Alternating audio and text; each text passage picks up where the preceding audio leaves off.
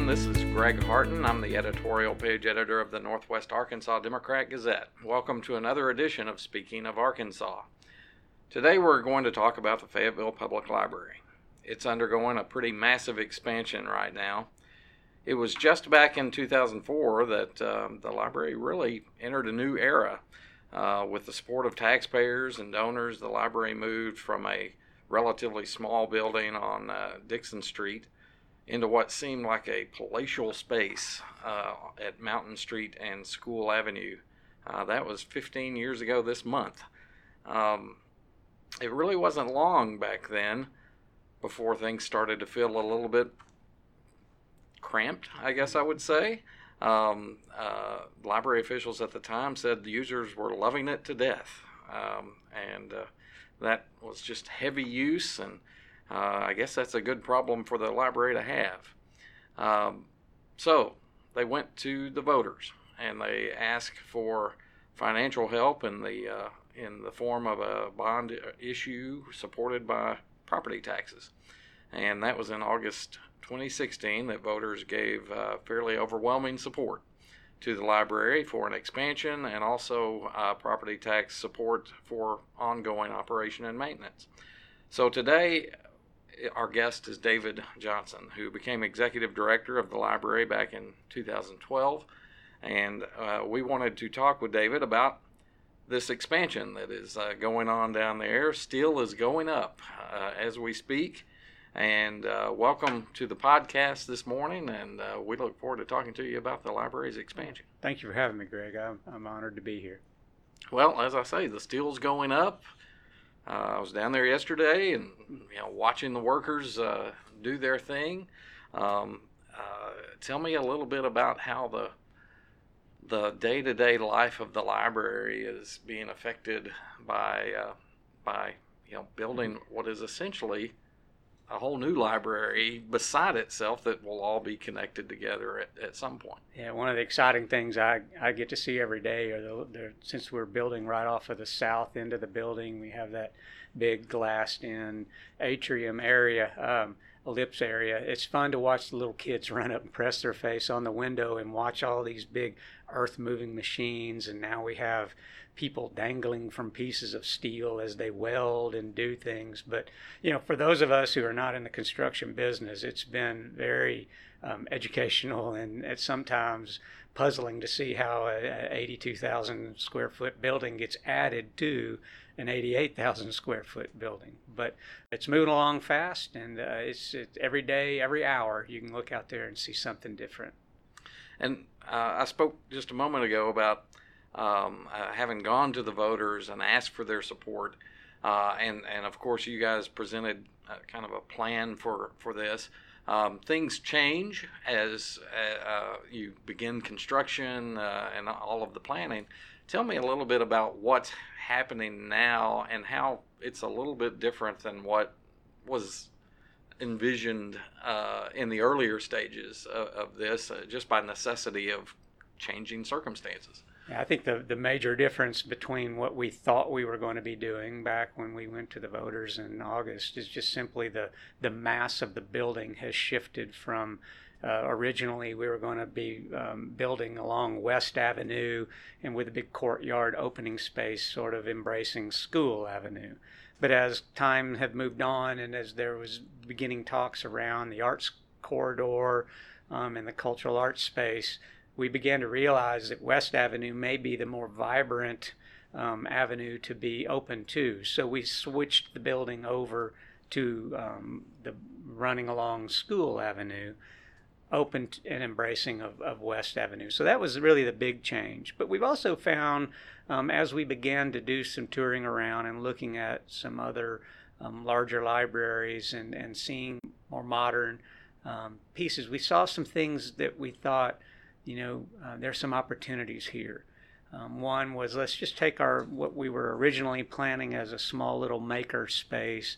Let's think forward. Let's see, 20 years from now, 10 years from now, what type of things might we really be needing in that space? So it has grown into an 8,000 square foot innovation center where we're going to offer things beyond just simple Fab Lab, 3D printing, and so forth. We will have that. We'll have a robotics lab.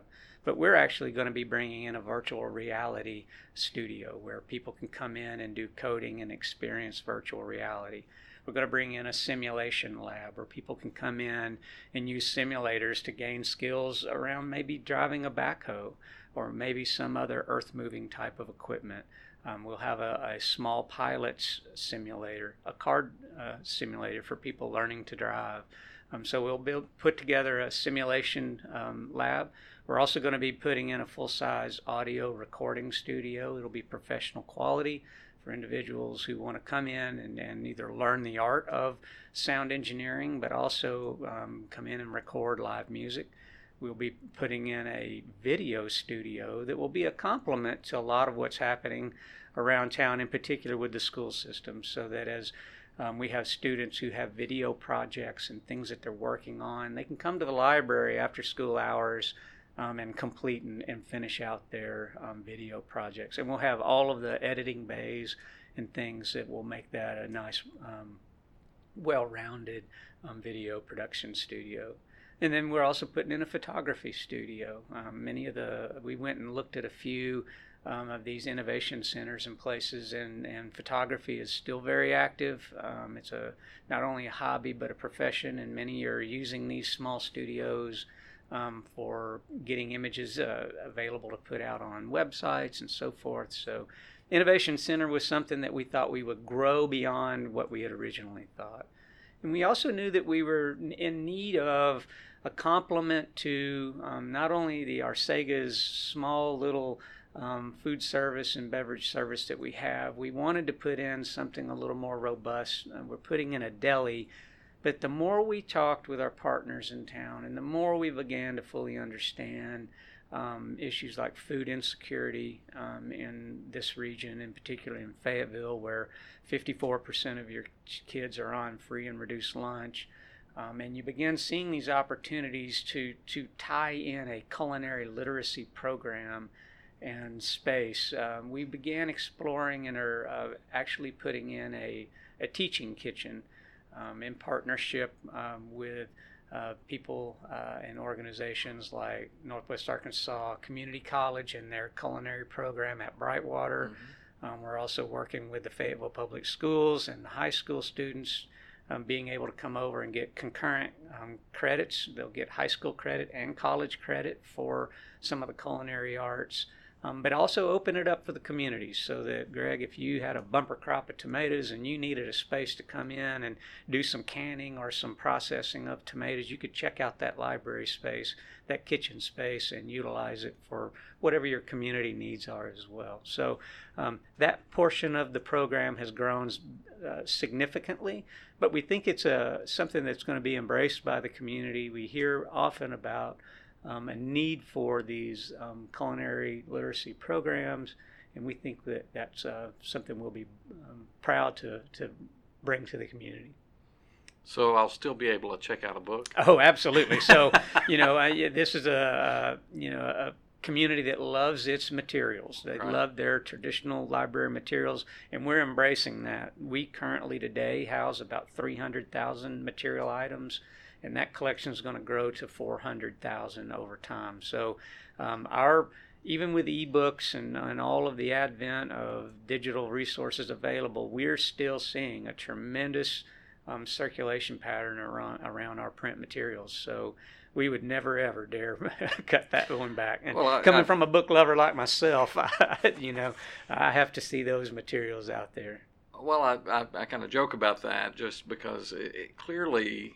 There is over the last 10, 15 years, there's this huge kind of transition about what a library is, what it means to people, I'm more of a traditionalist, I guess, in terms of what I would envision for a library. I want to go there, check out books, and come to some events. I was there the other day for the Ben Johnson discussion about Arkansas history, and those sorts of things. And when you're talking about this innovation space,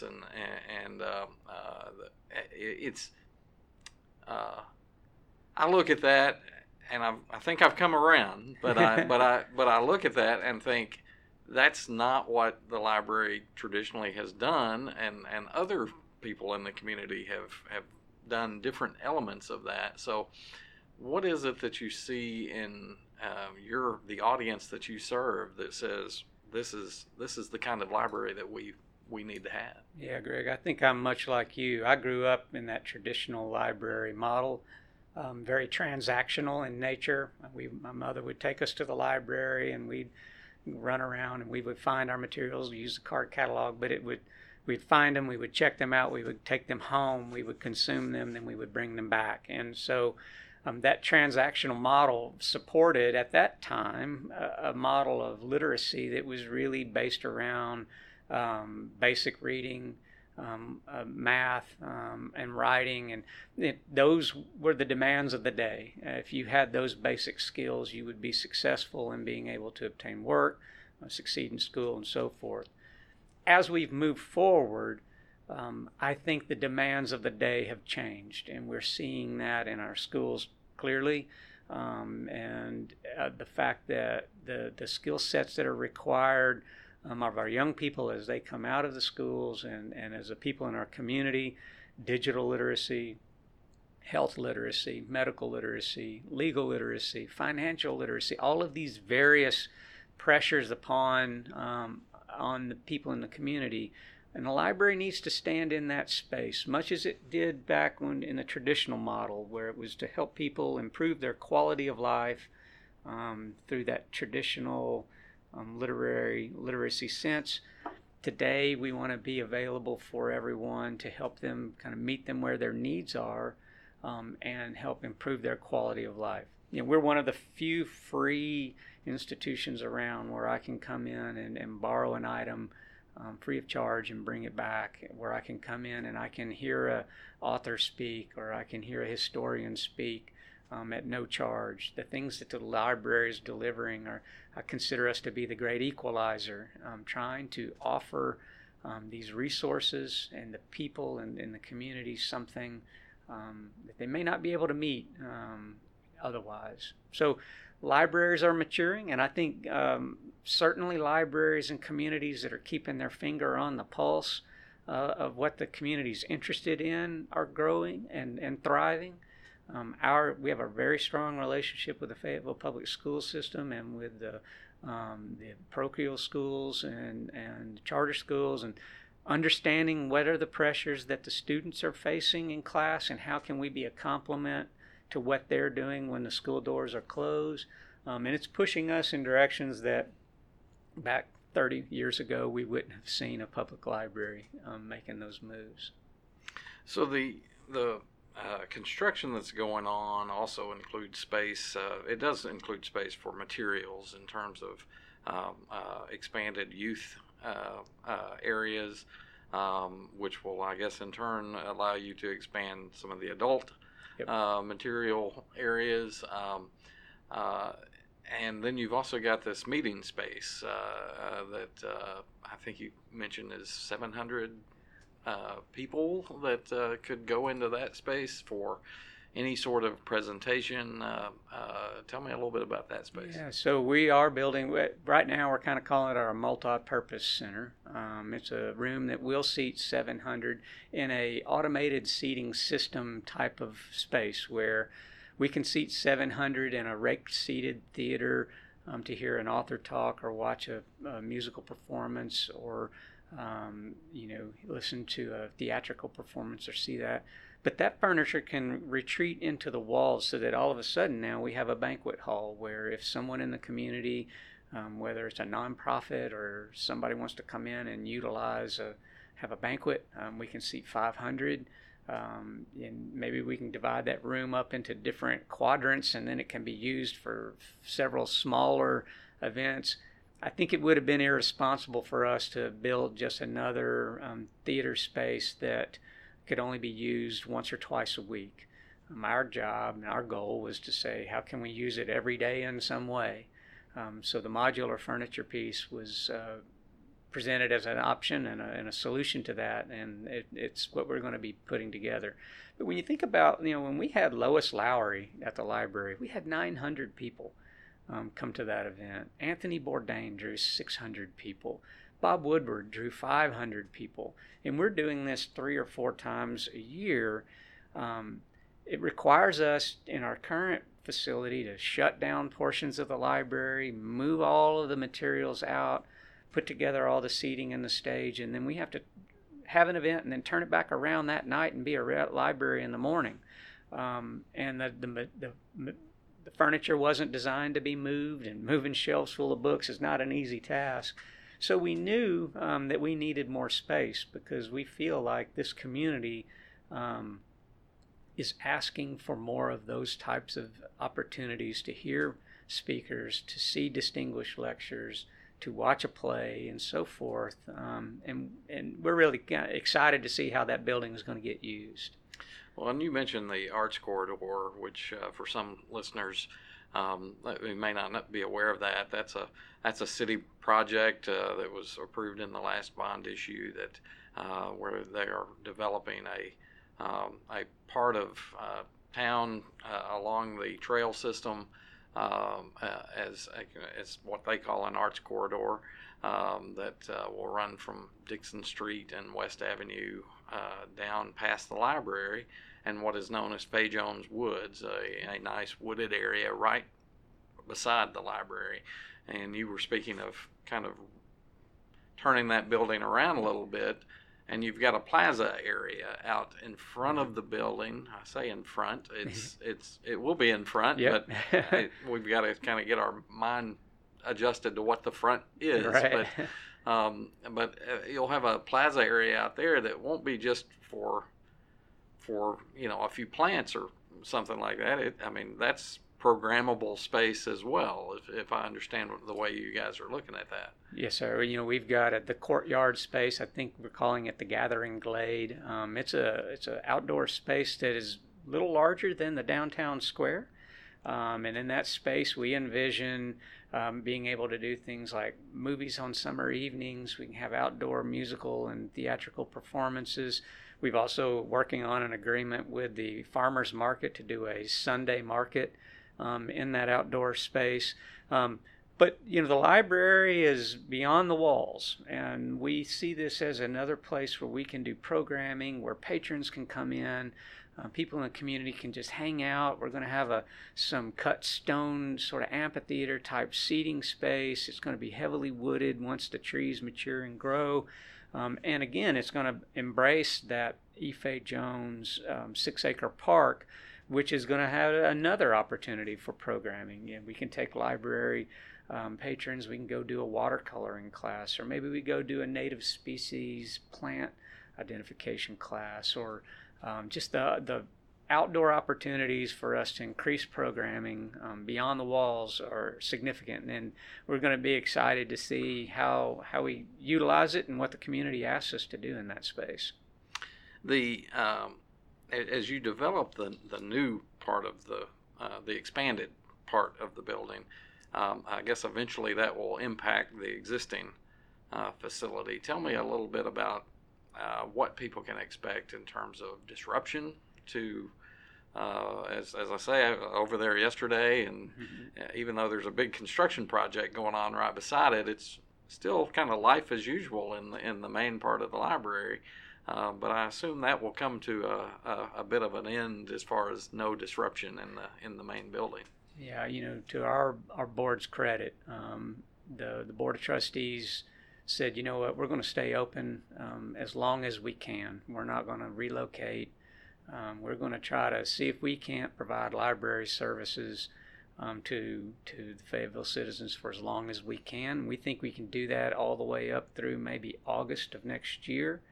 We're looking at an October time frame for opening, but we think we can be open well into August. Will there be disruptions? Yes. So one of the unique pieces of the and challenges to our design was, how do we grow on the footprint that we have? And then when we were successful with the city hospital acquiring that property, we realized we can come out underneath the existing Blair Library. When people enter the library through the main plaza today, they may not realize it, but they come in on the third floor. There are actually two floors that are back of house for us below. So we're going to be expanding off of those two pieces. And as a result, the way we tie it together is we're going to be cutting a big hole in the floor right there on the third floor where our magazines and newspapers are. People will be able to come in and descend down a staircase and into the new lobby area on the second floor of the expansion. We think we'll be cutting that hole sometime in December, late December, around the 20th. At that time, we'll probably have to erect a wall and build some security around, making sure nobody can get dusty or hurt or anything of that nature. But it will cause us to begin to shift around some of the functions and some of the pieces that we're doing. But I think the core of what we do, provide library services and materials and spaces for people to come and read materials or meet with clients, whatever. I think we're going to be able to provide that space well into August of 2020. It'll be a challenge. And will it be loud at times? Yes. And will it probably smell like paint? Yes. But we think, balanced with the cost of trying to relocate someplace and stand up a temporary small library that wouldn't have a parking deck and it wouldn't be central to downtown, we felt like, let's just try to hunker down and make it the best little library that's being expanded in Northwest Arkansas. You mentioned the other day when we visited that this also includes some additional smaller spaces for, I guess, up there on the, I guess it's the fourth floor of the building, that there are some of the small study spaces that people can use. And you're talking about adding a few of those. Yeah, we have upstairs, we've got 6 little small meeting or study rooms, and those are just used all the time. In fact, people were getting into them and staying all day if they could. And so we've kind of altered the way you have to check those rooms out. But the demand on it is like at 9:00 in the morning when we open the gates, people just rush up and try to get a room, especially around finals for both college and high school students, and they're being used by professionals who are working non-traditional jobs, who may be working from their home but need to meet with clients and or patients or different needs. So we're going to be adding 23 more various size study rooms and spaces for collaboration, places for people to work together, where nonprofits can come and hold board meetings, where students can gather. Several of them will be smart study rooms where they can work on a whiteboard and actually send that homework directly to their teacher. She or he can see it on their phone, provide commentary right back to them. The idea being, let's make them as technologically as sophisticated as we can, and take advantage of all of the ways that we can connect students to teachers and parents and people in the community. So that's one of the things that was purely demand-driven, was just the constant need to provide more space for people to collaborate. Now, is most of that in the existing building? The additions will be in the existing building as well? It's spread a little bit. Okay. We're going to be adding some on what will be the second floor. We're putting in right where that new lobby space is, where you'll descend out of the third. There's going to be a new study a meeting room in that area. The smaller rooms will be distributed. Some of them will be in preschool, where parents will want to meet with young kids and have a little private moment. We also have a lot of students kids that are using those, that are meeting with tutors and different things. So they're distributed as throughout the building as we can make it. The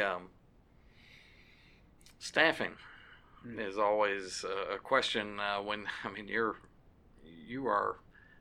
I guess doubling the size of the building more or less, but for the space that the public uses, it's going to feel like you're more than doubling, because so much of the current space is used, as you were talking about, kind of behind the scenes.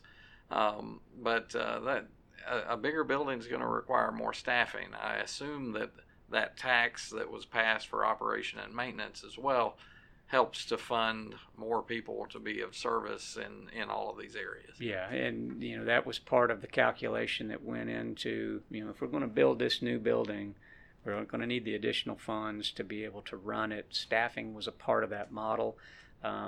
Going into our 2020 budget process, we're going to be filling many of those positions.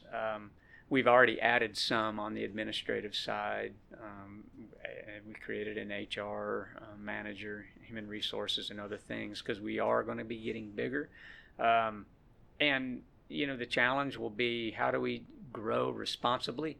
How do we add roles that are necessary? And for example, going into a big multi-purpose center, we do know we're probably going to need somebody who can do event management, event coordination.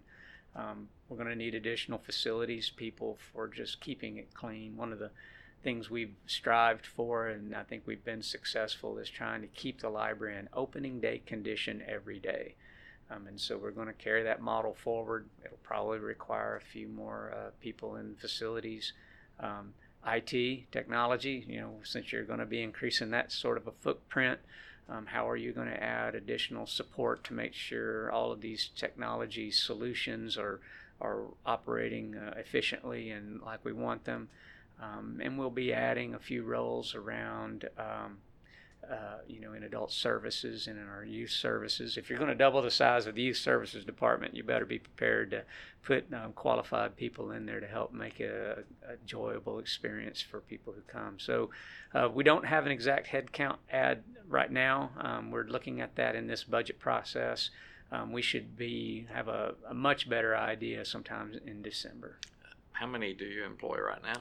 We have right at about 52 full-time it's FTEs. That adds up to full-time equivalents. Full-time equivalents, and that adds up to right around a headcount of around 72. A lot of our pages and some of our circulation staff work, anywhere between 16 and 20 hours a week, so it gives us a bigger headcount. But I want to add that we have 220 volunteers that help make the library be successful. And I don't think we could do what we do without their efforts and all of their willingness to help be a part of the team, so to speak. And so I anticipate as we move forward, our volunteer pool will grow. And there's every bit a part of what we do as the full-time staff and the part-time staff. Do you anticipate expanded hours of the library? When we sat down to figure out, okay, let's look at operations and maintenance, we really, we determined the 64 hours a week that we're open is going to be carried forward into the expansion. Now, having said that, we may be using that multi-purpose space for events that may run longer than our normal 8 o'clock time during the week or 5 o'clock on the weekends. But that won't require a full staff. As you know, people are expensive. And when we looked at the model, adding hours was tough. Now, having said that, one of the pieces that we're going to bring to the community is a 24 hours a day, 7 days a week space that's going to be open all the time. The front lobby area, we're utilizing some technology called Open Plus through a partner called Bibliotheca. And it is you have to you get a special required card. And you go through an orientation, and then you're able to come in, swipe that card, and it allows you access to, it'll be just the front lobby space up to the gated area. It'll have a hold section. We have library patrons today that work shifts that don't allow them to come to the library when we're open, and it's hard for them to pick up materials. So there'll be a holds locker system there, where if you go on the website and you put an item on hold, you can request that it be in the 24/7 space. We're also going to be adding a lot of office, printing, digital copying, things of that nature that people may need at odd evenings and or odd times beyond our hours. We're putting in laptop vending machines where with a library card you can come in, swipe, and check out a laptop. We'll be putting in the equivalent of a red box for library book materials, where you can come in and maybe get copies of a bestseller or a DVD new release or something like that.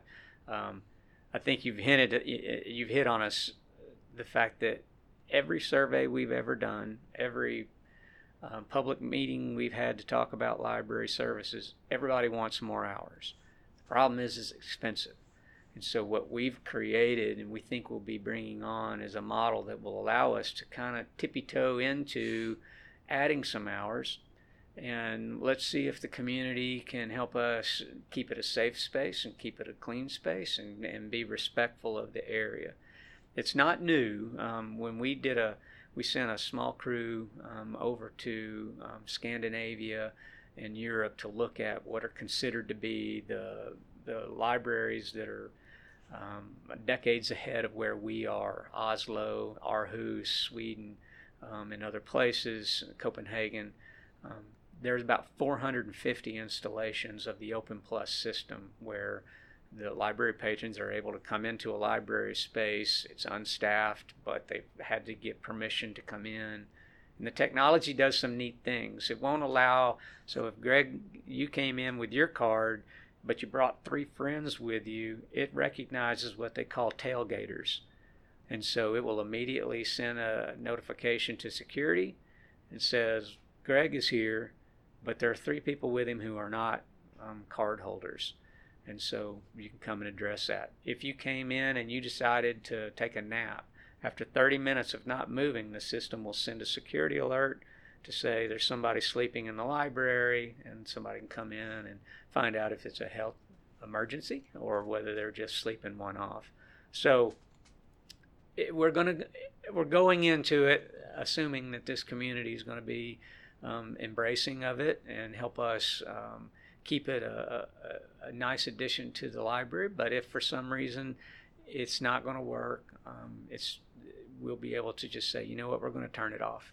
It sounds like a secure environment that is open at the same time. I mean, right. It's a very controlled environment. Absolutely. That's providing access, but right. it can't just be, come on into the library. Right. Yeah. Yeah. And it's even smart enough that it would say when you walked in, it would say, "Hey, Greg, good evening," or it'll address you. So you automatically have a psychological barrier that says, I know it knows I'm here. Mm-hmm. So if I have any shenanigans on my mind, it'll be a bit of a deterrent. So there's a library up in Hennepin County.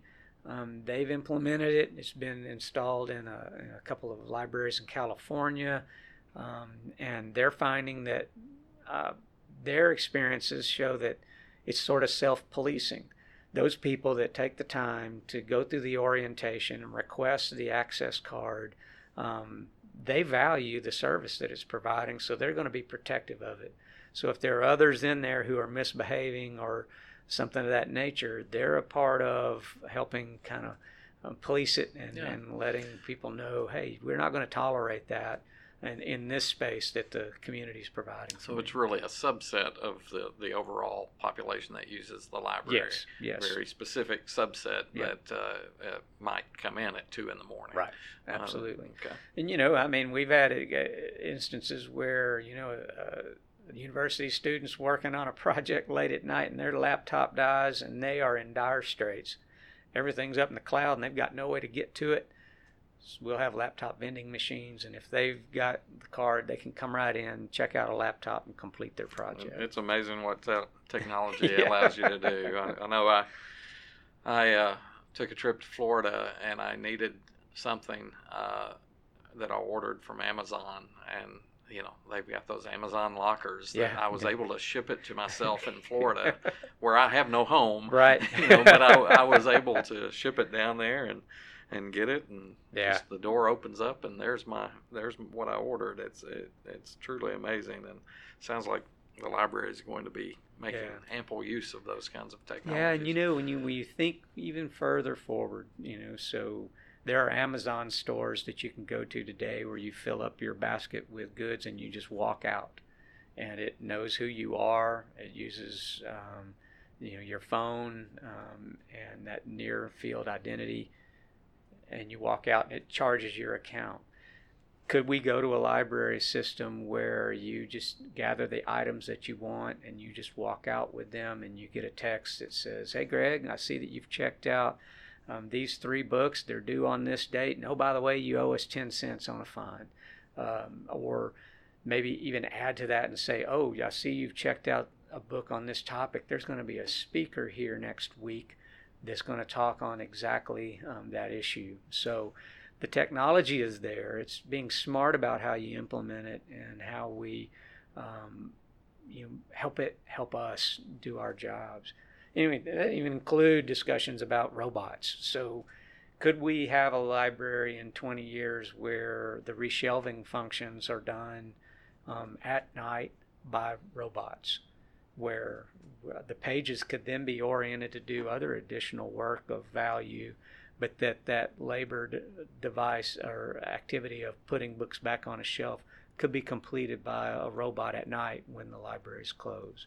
Those things are there. And so when do the drones start delivering my books to my house? Well, that's really funny. There's a library that has, they have done away with the classification system. I believe it's in New Jersey or New York.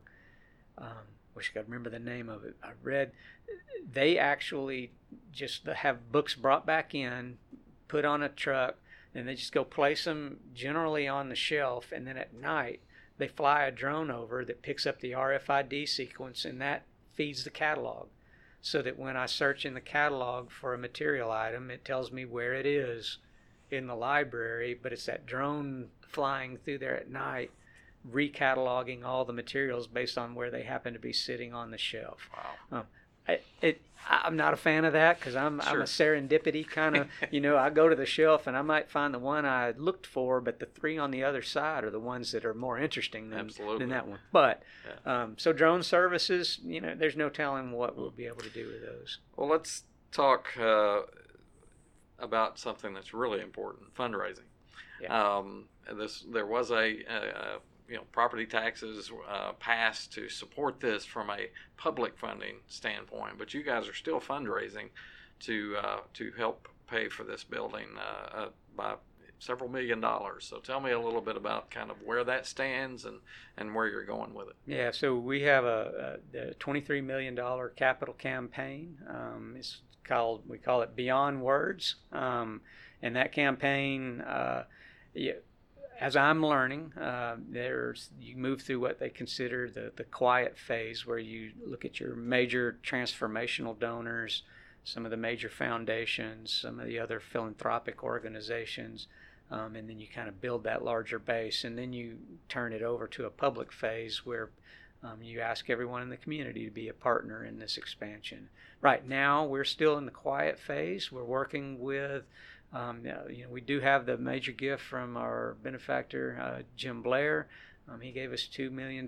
We've got conversations going with the major foundations in the community and in this region.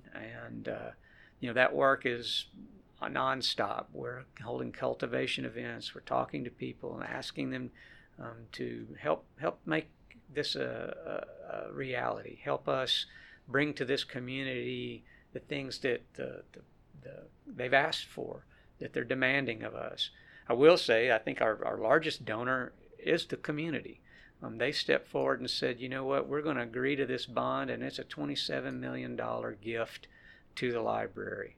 And so the campaign is on track. We're underway, and we're just raising as much money as quickly as we can. And there will come a time when people, if somebody wants to give today, you'll welcome it. Oh, absolutely. If someone... and then there will come a time where you are more actively out sure. asking people to get their checkbooks out or debit cards.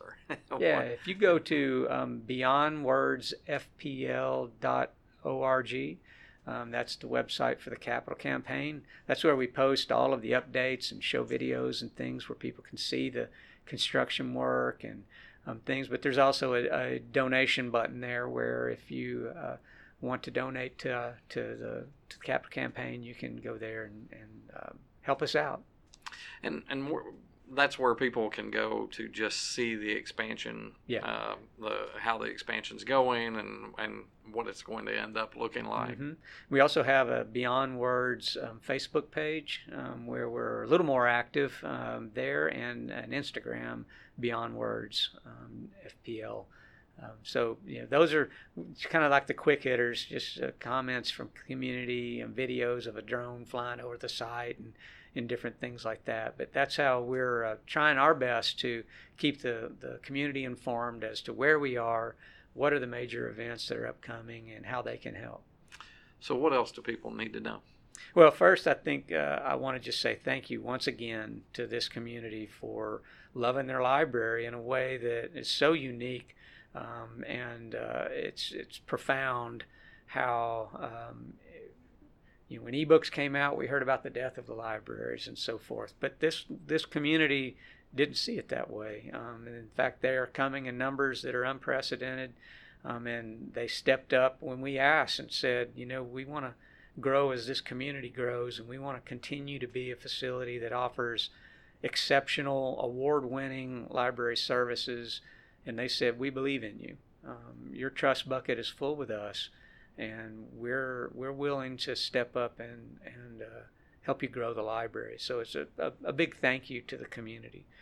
The other thing I'd like everyone to know is that we're on time and on budget.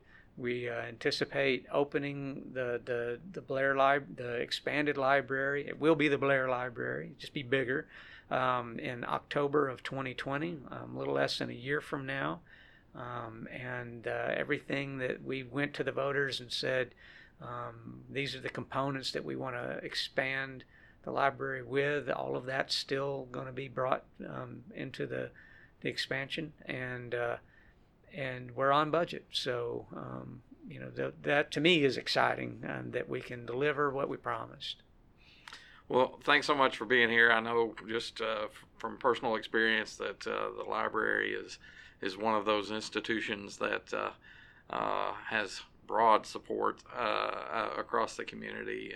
And so it's exciting to see what's happening down there. And certainly once the physical structure is built, it'll be exciting to see what happens within those walls. So thanks for being here today. Wish you well in the next year as you not only deal with checking books out to people, but actually building a whole new building, which has got to be a challenge. So.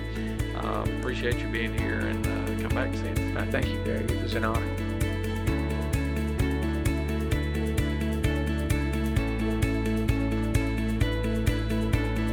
Thanks for listening to this edition with David Johnson, Executive Director of the Fayetteville Public Library. If you'd like to see some photos that I shot yesterday of progress at the library's expansion, you can visit our Speaking of Arkansas podcast webpage for this episode at nwaonline.com/podcast. As David mentioned, details of the expansion plans and the fundraising campaign can be viewed by visiting www.beyondwordsfbl.org. As always, you can find this and other podcasts from the Northwest Arkansas Democrat-Gazette at nwaonline.com/podcast. You can subscribe to be notified of new episodes through Spotify, Apple Podcasts, SoundCloud, Stitcher, and other popular podcast apps. If you have a suggestion for our show, contact me at gharton@nwadg.com or by calling 479-872-5026. That's it for this episode. I'm Greg Harton for the Northwest Arkansas Democrat-Gazette. I hope you'll join us again on Speaking of Arkansas.